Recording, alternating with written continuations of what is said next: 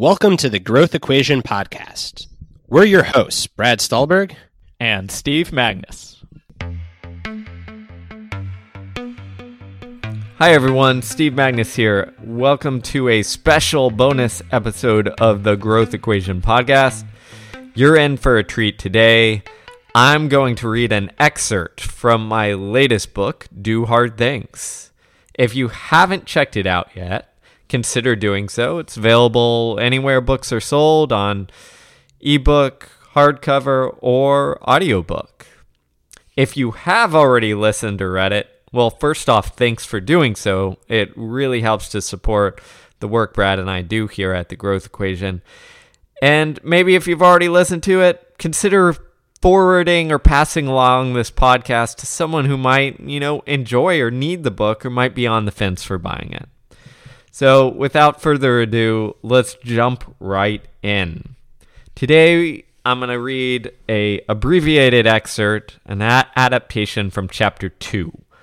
Chapter is called Sink or Swim: How We Took the Wrong Lessons from the Military. In 1954, Texas A&M was far from the cash-rich and athletic-hungry university that it's known as today.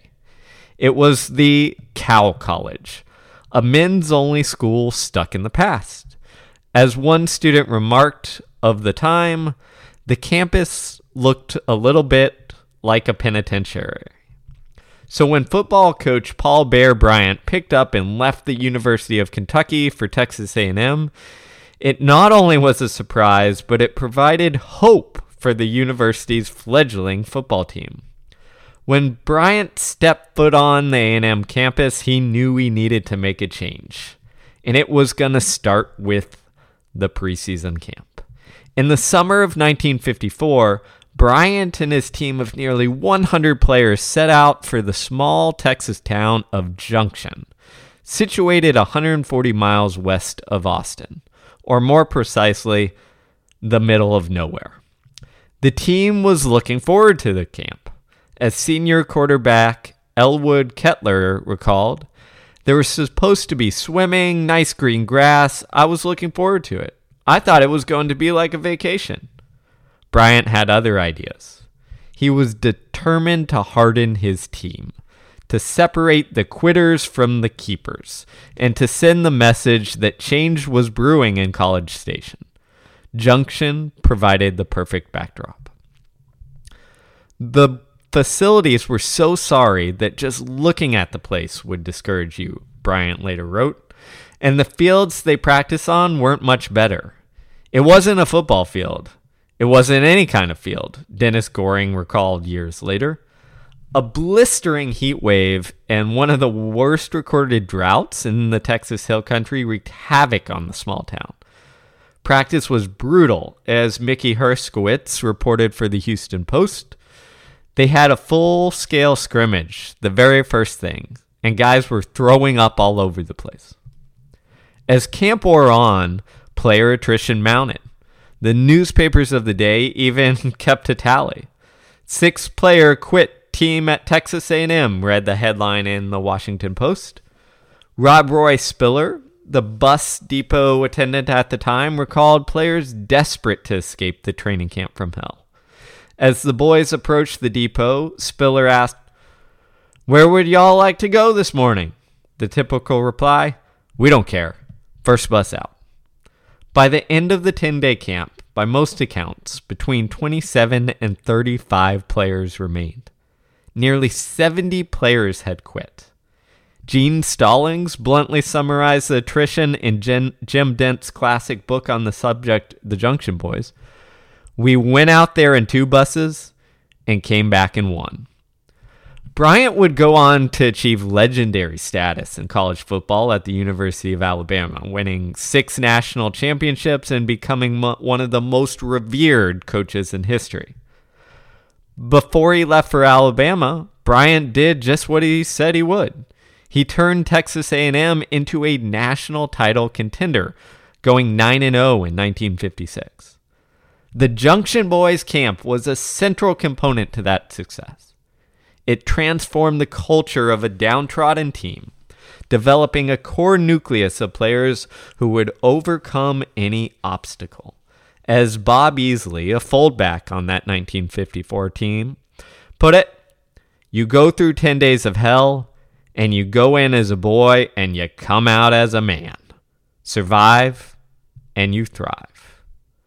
The story of the Junction Boys has become a symbol for coaches and players everywhere. While harsh, the training camp was a rousing success. If you want to get the best out of a team, weed out the weak players and harden the remaining ones. Toughening up individuals was the secret to success.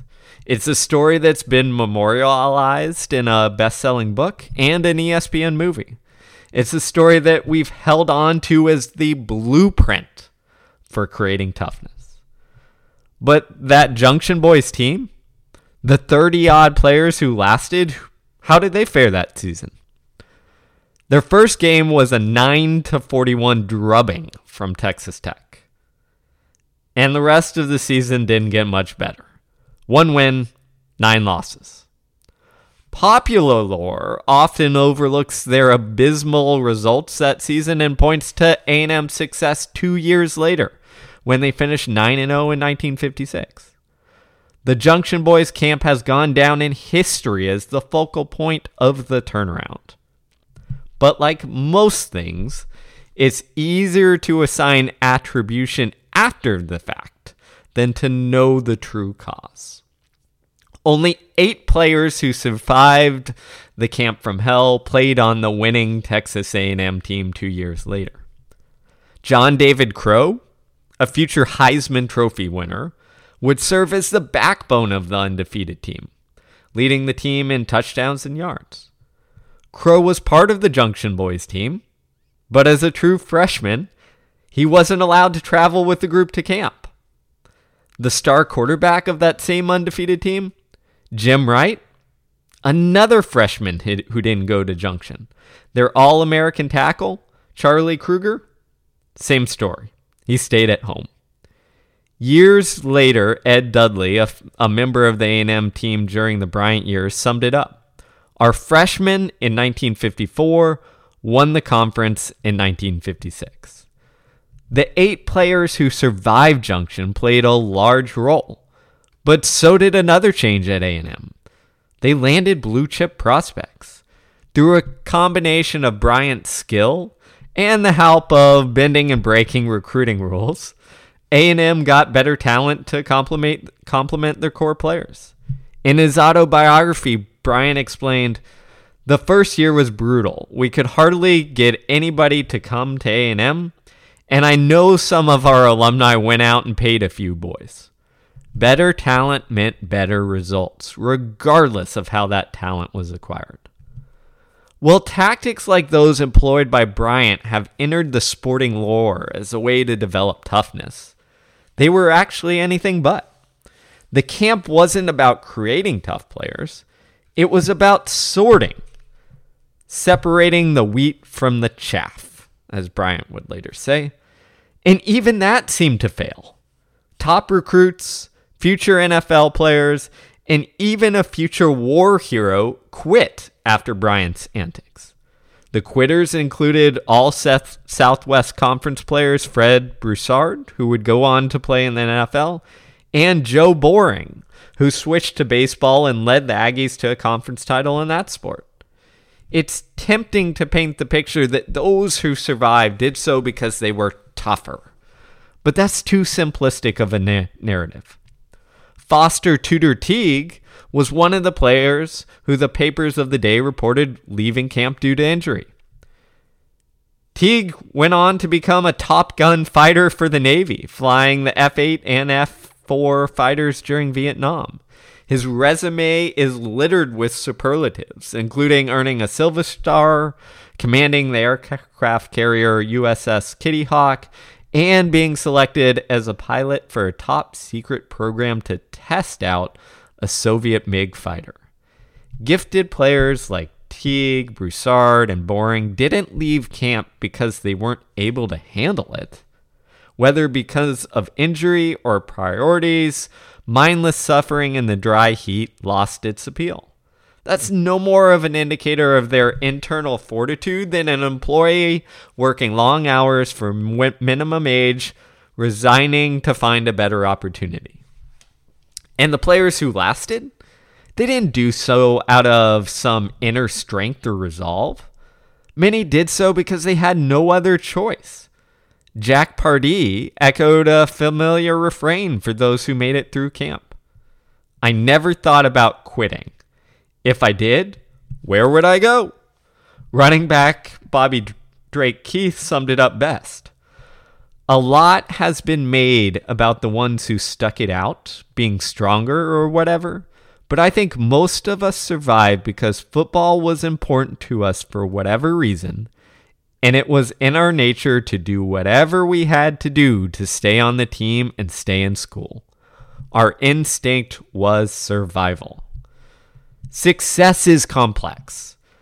Now, I'm not proclaiming that Bryant wasn't a great coach or teacher in many regards.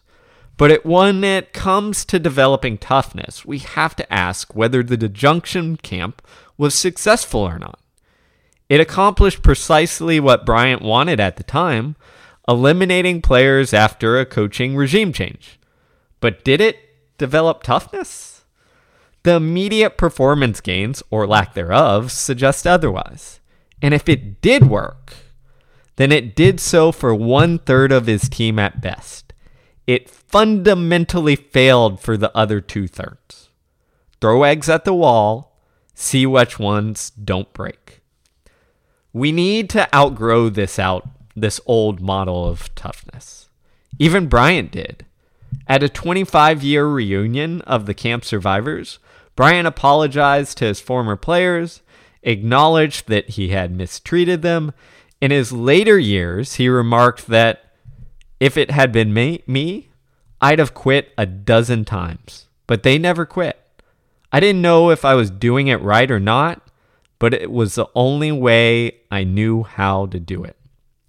Bryant's equating of handling extreme conditions with success has stuck around. Bryant and the story of the Junction Boys form the basis of our model of toughness, setting the standard for how a generation defined it.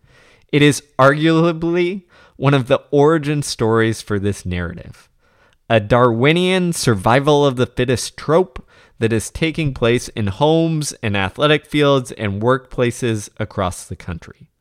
Siphon off the weak, let the strong remain. Those who survive will thrive. Those who don't make the cut, well, they could find something easier to do. No water, go until you puke. Hardened players develop thick skin, a sort of Machiavellian, the end justifies the means concept. So I want to stop there, and that was the intro to chapter 2. And in chapter two, I then go on to say, well, where did Bryant get this from? Often, Bryant and other coaches of his generation came out of World War II and being in the military. And I go on to show how the military originally kind of had this idea of toughness, but in the you know decade since World War II, they've updated and realized what actually works. And I tell this fascinating research that found that, you know, 96% of soldiers experience dissociation when put in a survival, a simulated survival, you know, phase, which is essentially they lose track of what's going on. Their perception goes haywire. They feel like they're in that fog of war. And the military really quickly realized that the old school model didn't work for helping people keep their mind steady when they were in survival, when they were uh, captured as POWs, when they were in really tough times. Instead, they had to modernize and teach people the skills to develop and navigate through difficult things. So, yes, in the military, we think of the Navy SEALs and doing crazy stuff like that. But every branch of the military has their own kind of strength based mental performance model which says, hey, how do I develop the skill set? And in fact, some of the, in the last decade, there's been phenomenal research and even, you know, uh, papers coming out of the military that says, hey, we've got to develop these mental skills, and the 1940s model doesn't work. For example, a couple of studies found that elite soldiers appraise stress as a challenge instead of a threat, thanks in large part to a better assessment of what they encountered. So, not ignoring reality, but embracing it. Uh, the soldiers who handle stress better utilize a diverse array of methods to cope with stress. So, they have a high degree of cognitive flexibility. They tend to process internal signals better, better without reacting to them. So it's not ignoring their feelings and, and emotions, they process them better. And then the final thing that research has kind of found with soldiers is they didn't react to negative stimuli, but instead were able to change their physiological state. So they were kind of in control uh, when the chaos was happening and I go into a bunch more in the in in the book. So if it sounds interesting, give it a read or hop on over to Audible, which I as you know I'm writing this. It's right outside the top 100 on all of Audible. So, you know, if you like listening books, go for it. And then I just want to add a couple things. With every book, you have to cut things out. And in this Junction Boys story, I actually had to trim this down quite a bit because it was so fascinating to me that I just kept going, digging deeper and researching and going back to newspapers of the day and, and finding stuff. And there were some phenomenal stories that I didn't get to tell. For instance, one was I'm, I'm blanking on the name, but Bryant had at that time the best running back high school recruit in the country and perhaps the history. Like he was a Texas running back, high school legend, set all sorts of state national records, was widely considered as this guy is going to be the the guy in the thing. And he failed. He didn't translate that well on the college scene and Bryant was his coach. And Bryant again, off the top of my head, I don't remember the quote. But when asked later in his career of, well, what what was one of your biggest mistakes? and he said not developing this this high school phenom and he was like i only knew one way at that time in his coaching career and that was you know the hard ass disciplinarian etc and he said i wish i would have had him essentially and i'm paraphrasing later in my career when i knew how to develop people better and I thought that was, again, a fascinating insight from a coach. And it also shows, again, this part isn't to disparage Paul Bear Bryant, obviously a phenomenal coach, but it's to show that we all learn and grow and progress. And part of learning and growing progress is maybe not sticking to the 1950s models of, of what tended to work and, and what actually doesn't.